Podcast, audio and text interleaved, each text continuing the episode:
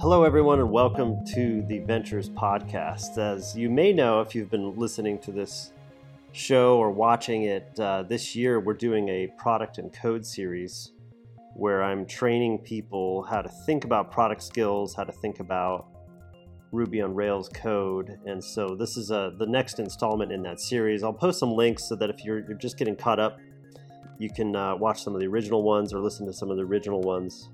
Uh, but for now, we're going to, you know, each episode, I'm going to talk a little bit about some product things, a little bit about some code things. And first, uh, when we talk about when we talk about product, um, you you might think that you have a good understanding of what your product is. You know, if we're talking, especially if we're talking about digital products, but really any product in general. Um, but you don't really know until you've put it in the hands of people who may be spending their time or, and or money with your product. And so there's a whole art form and obviously countless books, countless articles, countless podcasts that talk about how to do market research effectively.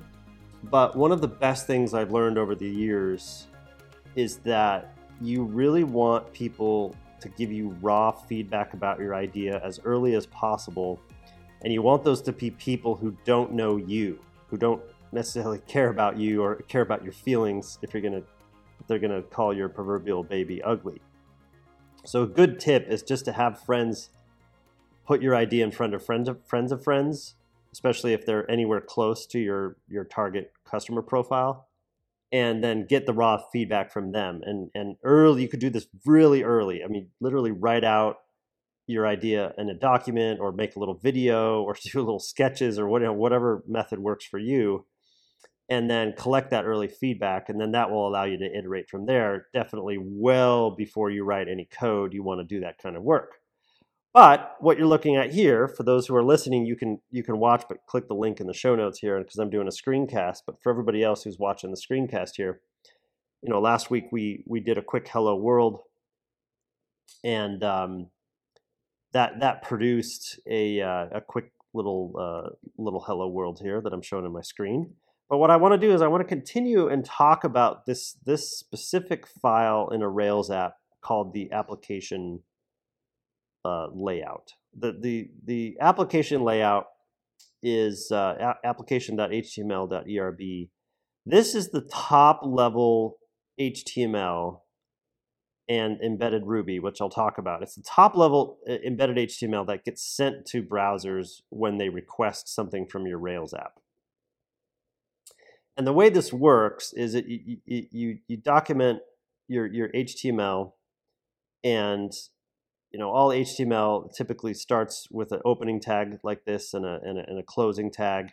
And in this head section here is where you typically will send headers that are not rendered in the actual browser on the screen for the for the for the user to see, but it's telling your browser about some metadata about your app, like the title tag here. And I can, you know, my title, I can you can change this to whatever title you want, and this is the title that shows up. But for example, in Google searches, that all the the, the header there, um, and this this uh, viewport tag is all about making sure that when you look at it on a mobile devices that it's scaled appropriately and it fits the device width. Um, so we have now the, the CSRF meta tags and the CSP meta tags. So C- CSRF, and I, I, have these links, I'll put them in the show notes. It's the, the Content Security Policy Guide, and the CSRF uh, stands for Cross-Site Risk Request Forgery. I won't go into full details of what those are. But this is uh, what I will say is that by injecting these tags into your content, Rails is is helping you follow best security practices so that you don't get cross-site, you know, different types of scripting attacks and you know all this fancy security things that you can read more about in these links. But the the the very raw vanilla Rails app, right when you originally open this application file, has these in here in order to um, have, have you follow best practices. So next, if we go down the the different, you know, the basically, if you're importing JavaScript and you're importing style sheets, um, it's a way of linking in your your the, the the cascading style sheets and the JavaScript from from external files. So again, if I just if you go here and you right click and you view source, you view this sort of thing, which this is the raw HTML that's sent to your browser. And you can see it sets up the, the HTML, it sends the title tag, it sends those meta tags and these, these security parameters. And this link rel equals style sheet, this is linking to our external, external style sheet tag uh, that, you know, if I click on this, it'll see that it'll compile all your CSS that you have in here. Uh, and we'll get to that later in this series, but that's essentially what's going on here. Uh, I'll talk about import map you know, and these and these these imported JavaScript files later, um, you'll you'll notice you'll see things like Hotwire and Turbo and Stimulus and, uh, and and and different things that we'll talk about as we go. But this is essentially injecting, uh, you know, getting getting us ready for those those topics later on in the series. Um, and you'll see then there's this these links that that uh, load in JavaScript uh, which is a, a, key part of creating that inter interactivity. So if we come back to the application file, if that's the end of our head tag, that's the metadata that we're sending in, and there's other things like descriptions and other stuff that we'll put in the head tag as we go here. This key thing, uh, right on lines 13 to 15, where it's the body, the body tag closes the body tag, and this embedded embedded Ruby here that just says yield that's what pulls in from our routes that we did before. Remember last week we we pulled in this, we created this welcome controller with the index method, and then we created this index.html, ERB, to create that h1 tag for hello world. That's what gets rendered in this yield. So obviously you can imagine you can build as robust of a web page as you want in this file, and it will be loaded in right here from the body. So that way you essentially have your sort of nesting. It's almost like a Russian, those Russian dolls, right? It's like you have the application file on the outside, and then you got your your nesting dolls in the in the, in the in the middle here.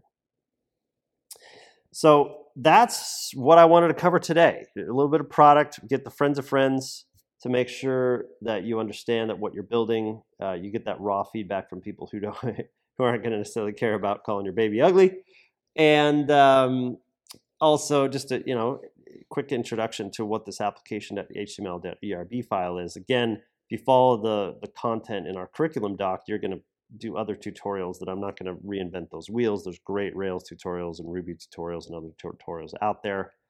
But you know, based on user feedback, I wanted to uh, at least talk through line by line, kind of what these things are and how how it sets up as you're writing code for web apps. All right, have a great rest of your week. Thanks for watching. Thanks for listening.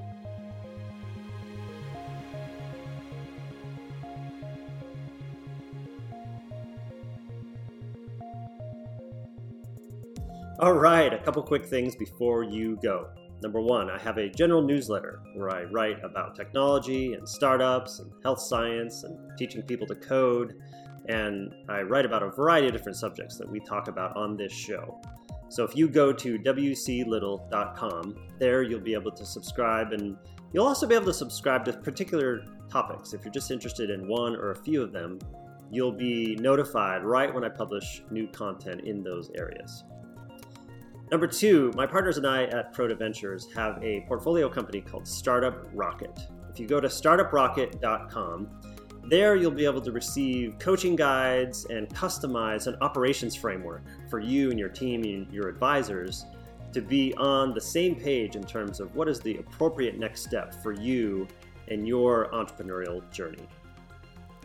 And finally, if you wouldn't mind leaving a review anywhere that you have listened to this podcast or watched this podcast, it would be super helpful to help those who might be interested in consuming this content as well.